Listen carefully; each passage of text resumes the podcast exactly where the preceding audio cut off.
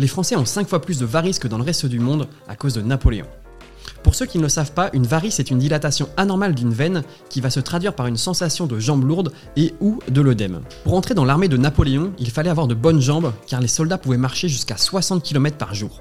Le problème quand on a des varices, c'est qu'on fatigue beaucoup plus vite. Pour éliminer les soldats avec des varices, Napoléon les faisait rester debout pendant des heures. Ceux qui avaient les veines des jambes qui commençaient à gonfler étaient éliminés et ne devenaient pas soldats. Ces personnes qui avaient probablement des varices n'allaient donc pas faire la guerre, ils faisaient des enfants pendant que les autres se faisaient tuer sur le champ de bataille. Et la génétique a fait le reste. Comme les soldats de Napoléon se sont tous fait tuer sur le champ de bataille, il ne restait plus que des personnes avec des varices qui ont fait des enfants qui ont eu des varices.